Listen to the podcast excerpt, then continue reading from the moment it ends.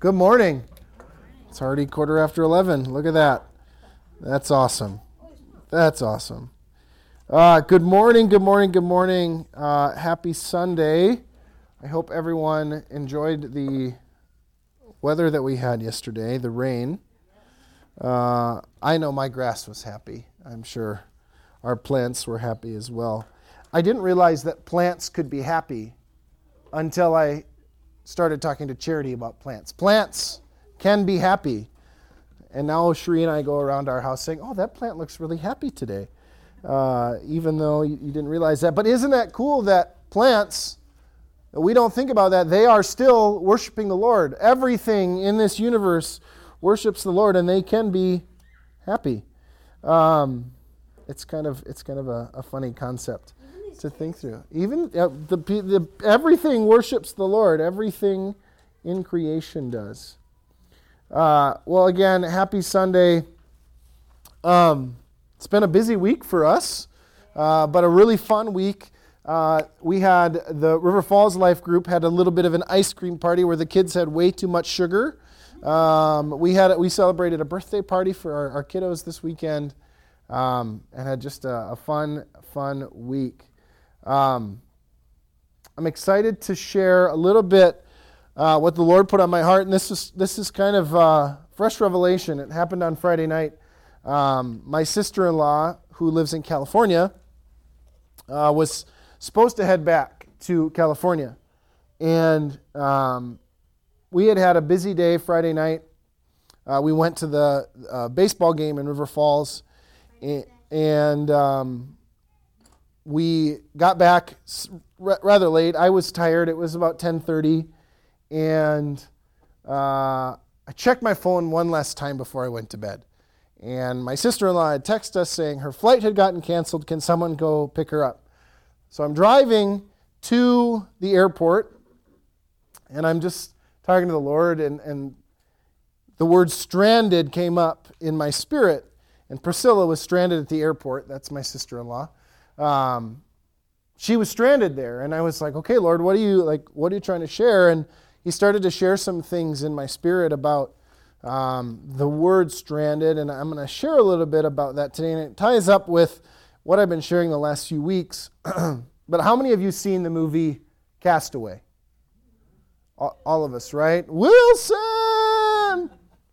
The volleyball with the handprint on it uh, that became tom hanks son. if you haven't seen it it's a story. I'm going to move this cliff. I hope that's okay. Um, it's a story about a guy who works for FedEx. And his life seems to be going in a pretty good direction. He's got a lady he's going to marry. Um, and he ends up going on this last minute flight overseas, and his plane crashes.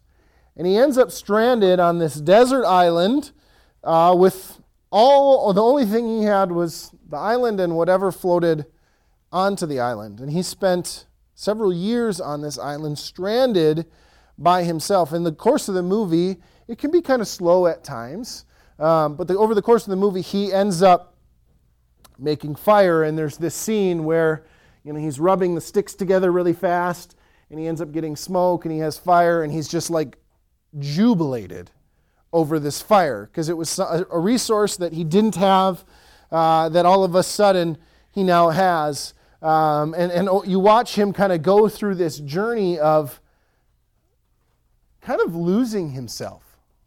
And not in a, not in a sense of like passing away. He always, he, he, not to ruin the end if you haven't seen it, he ends up living, but he loses who he is. And he kind of forgets what life is like. And he ends up living this life where every resource that he has is hard to come by because he's by himself. And at the end of the movie, he's on this plane back, and food is just put in front of him, and there's fresh water that is accessible for him. And it was almost like he didn't know what to do with himself because he had gotten so accustomed to living this life of being stranded by himself that all of a sudden he comes back to regular life, and his life had kind of stood still, and everything else had moved on. The girl that he was going to marry ends up being married to another man. And it's this whole story about how being stranded totally transformed his life. And there's a, an aspect of that, and, and I, as I was praying about it with the Lord, as He's kind of bringing this up, we have a tendency sometimes to strand ourselves, where we put ourselves in situations that, whether we're doing it intentionally or unintentionally, where we seclude ourselves on our own. And the enemy, the devil's number one goal and objective, is to get us on our own. His goal is to seclude us and strand us so that way we have time to sit and think and dwell on things. He knows that if the enemy knows that if he can get us to a place where we're secluded, where we're separate, where we're stranded, where we're by ourselves, that we won't have community around us to pull us out of that. So today, that's really what I want to talk about is how important community is in our lives. I want to take you back a little bit. Um, Cherie and I had just been married and we were living in Baldwin, uh, which is about mm, 25 minutes, yeah, 25 minutes into Wisconsin from here. We had been married for about a year, and we were going to a church that was a significant distance away, and we're really struggling because we didn't feel like we had community. We're this newly married couple in this kind of unique season of life. We were both still in college.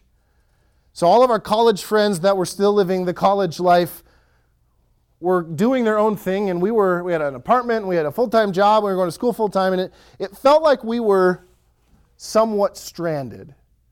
We had each other, we had our families, but we really didn't have a sense of community.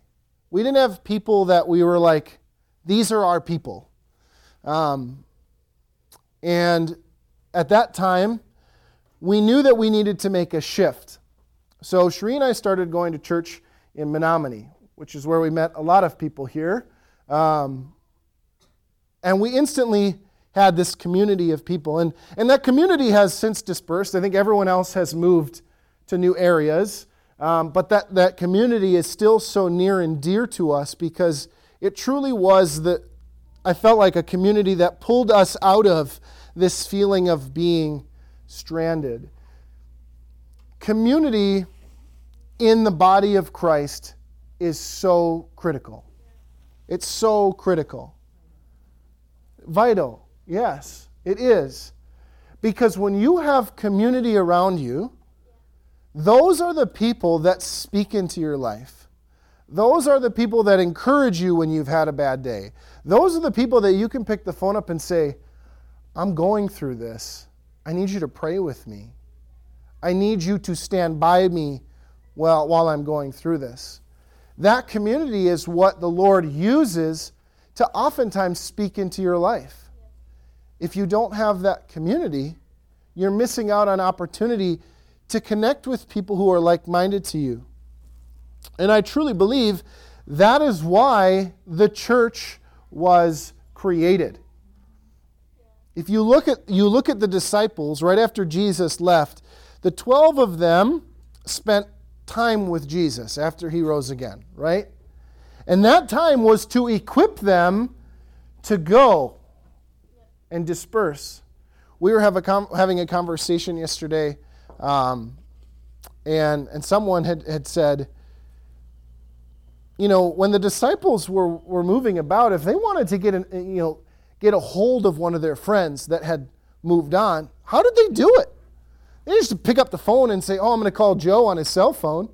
No, it was like, I think he went here, so I'm going to write a letter to somebody that I know there to hope that that person's still there. They dispersed, they separated themselves, but they still found ways to create new community. So I want to spend a majority of today talking about the importance of community. As I mentioned, the enemy loves to strand us.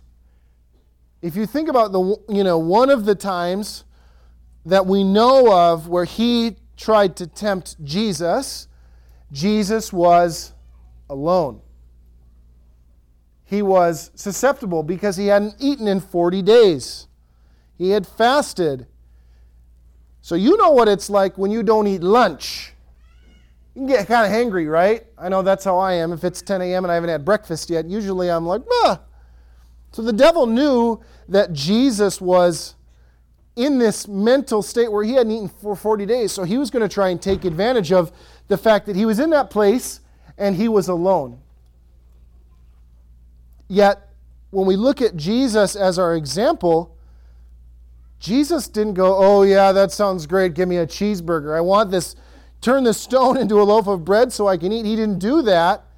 He withstood what the enemy threw at him.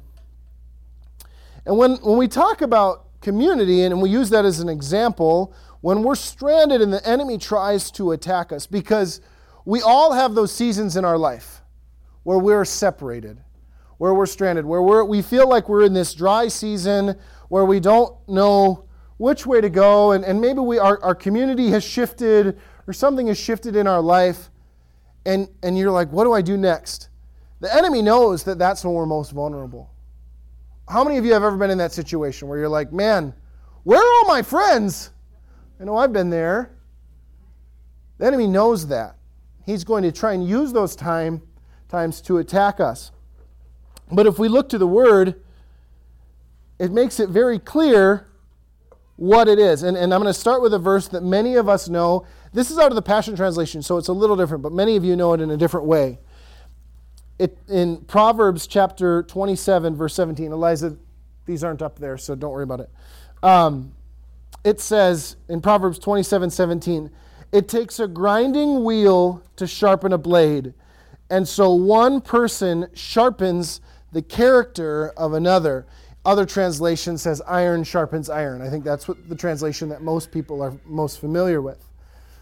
How many of you have had somebody in your life that is that sharpening stone? that person that sharpens you, right? We've all been there. We have somebody that we know if we're doing something stupid, sorry kids, I said stupid. If we're doing something we shouldn't be doing, will call us out on it. They'll say, hey, that's not something you should be doing, right? We all have that person. If you don't have that person, I would encourage you to find somebody. And that's such an important part of community. Because when you are with a group of people that, or, or even sometimes just a singular person that can challenge you to be better, that person is somebody that you want to stick close to. And not in a condescending, condemning type of way, but somebody that sees your potential, sees who you are, and challenges you to be better. Most of us had parents like that, that saw the potential that you had and saw the things they needed to do and would redirect and course correct and help you along the way. They sharpened you. They sharpened you. So, first and foremost, having community sharpens you, it brings out the best in your character. It creates a confidant, somebody that when you feel alone comes beside you and says, You're not alone. You're my friend. How can I help you? How can I help you? If we look at the disciples, that was what they were to each other. We don't know the conversations that they had when Jesus was out ministering. We can uh, try and understand what they were, but I can imagine it was a lot of sharpening because Jesus was very intentional about the community that he built. Not one of the disciples was like the other. They were all very unique, very different. And if you've ever built a team, maybe with a job or as a, um, as a coach, you don't want all of the same people. You don't. You don't want people that are all cheerleaders. Yeah, this is great. And you also don't want people who are down in the dumps. You want a balance of people. That community, that that team is so important to have a balance. If you're too offset in one way or the other, things shift in the wrong way. So, having someone or some people that can sharpen you is critical. So having community and having that that that group of people, or even maybe a person that can sharpen. All and, and I challenge you if you don't have somebody like that in your life, try and find someone. Ask a friend, hey, will you be my iron? I need you to hold me accountable. I need you to challenge me. I need you to call me at 8 o'clock at night and say, hey, did you do this today? How many of you ever tried like a diet or exercise program that you know that by yourself is probably not going to not you're not going to be able to have the strength to do it. So you ask somebody to say, "Text me tomorrow and make sure that I worked out." You create that accountability. You create that that opportunity for that person to say, "Hey Adam, did you go running today?" That person for me is my friend Aaron. If I'm ever going to start working out, I say, "You need to hold me accountable to this."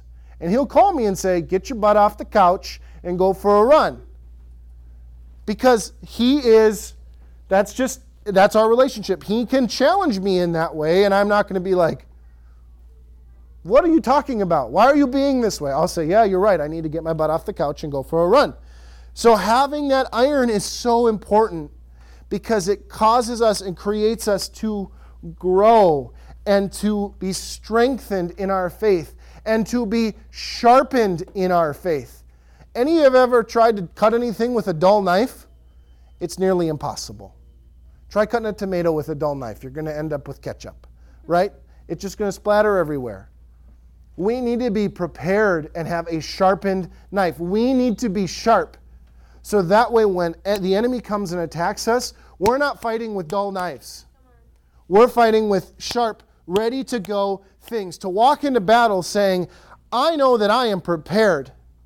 I am prepared. My weapons are prepared. I have the victory because I know who I am. And I have been encouraged by my community because of that. I think the second thing that community is so important of is it reminds us of Christ's love for us. You might ask, how do people do that? How, how, how does community remind us of what that looks like? And I want to turn to Hebrews chapter, 20, er, chapter 10, verses 24 and 25. And this is out of the Passion Translation.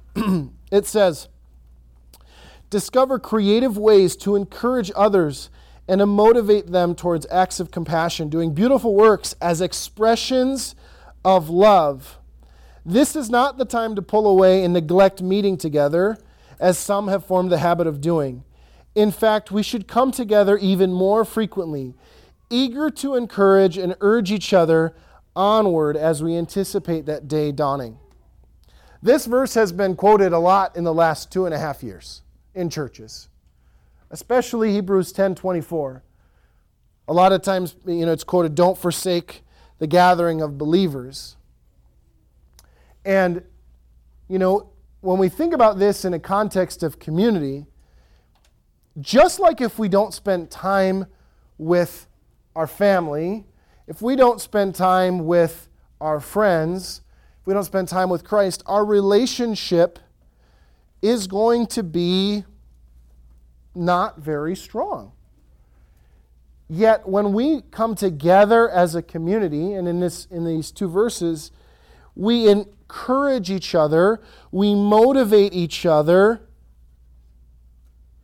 we are eager to do that because of the love of Christ that we all share.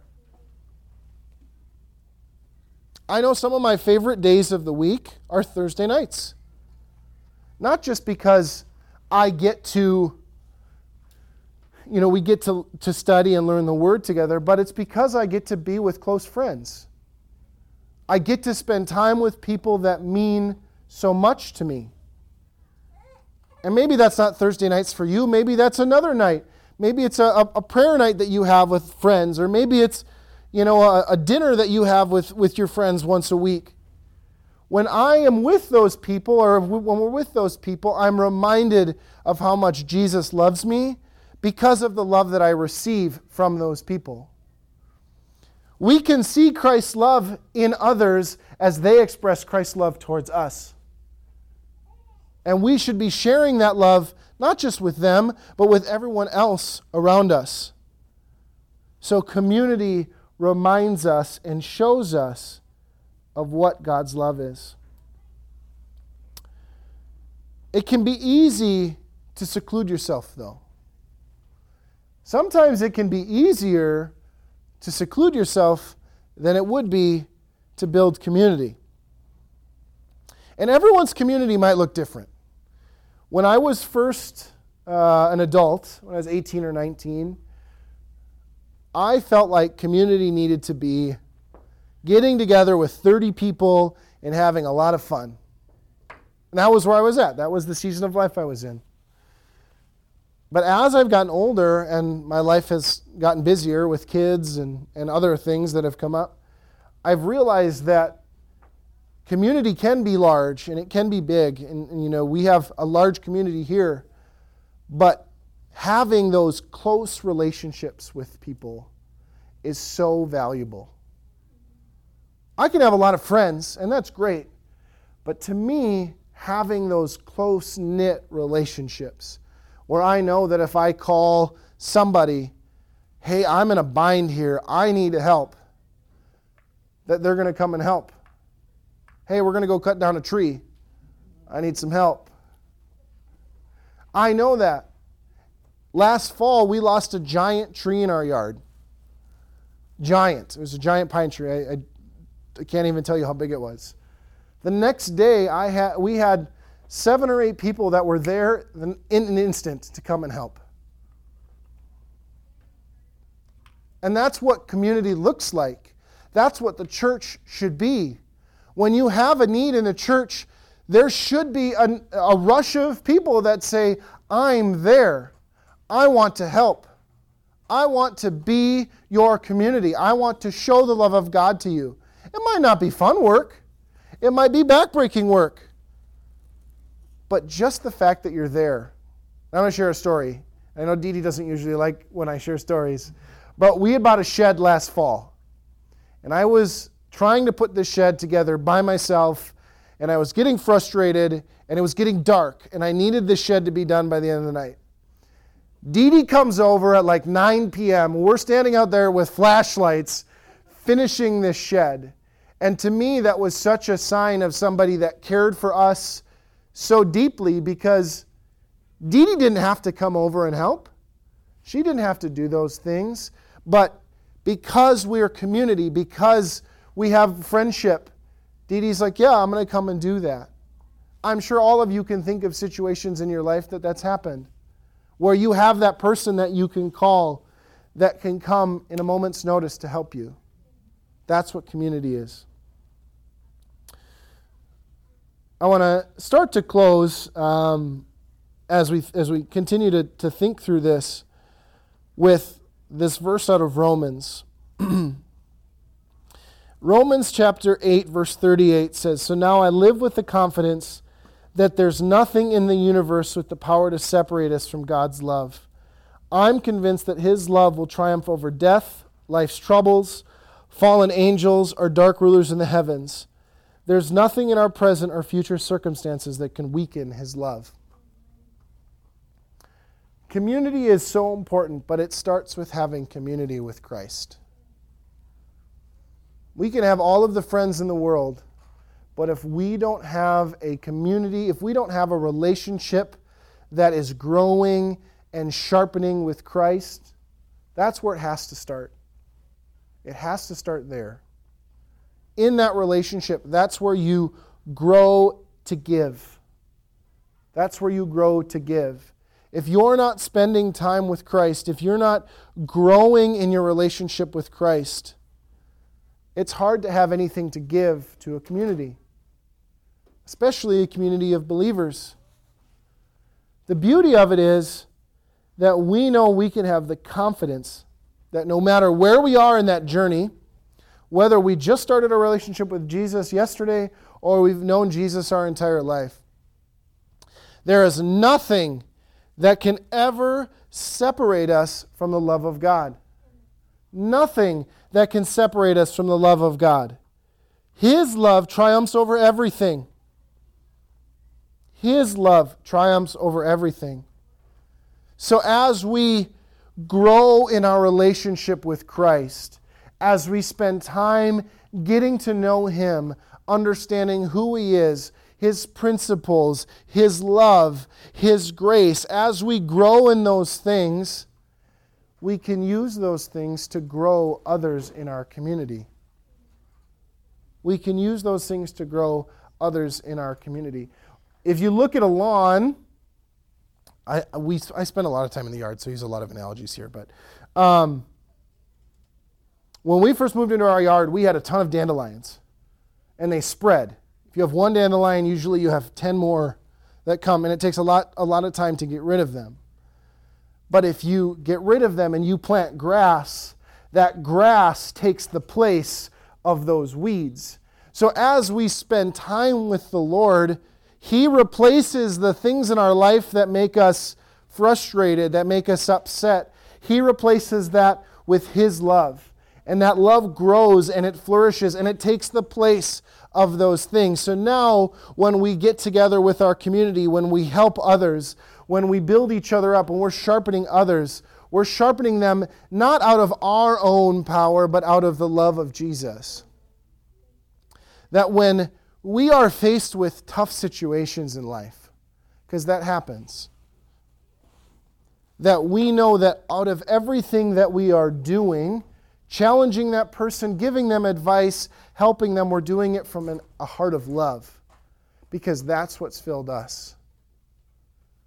So we know that when we are stranded, when we, are, when we feel like we're in that place, when we build community around us, we are not stranded.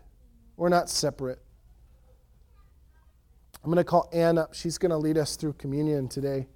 Um, but I would encourage you as we, as we wrap up the service, if you don't have community, if you don't have those people in your life, you've got them here. You've got them here. That's what this church is. It's a place where you can come and feel loved and feel like you're a part of a community that will do and stop and, and, and do everything they can to make sure that you're successful.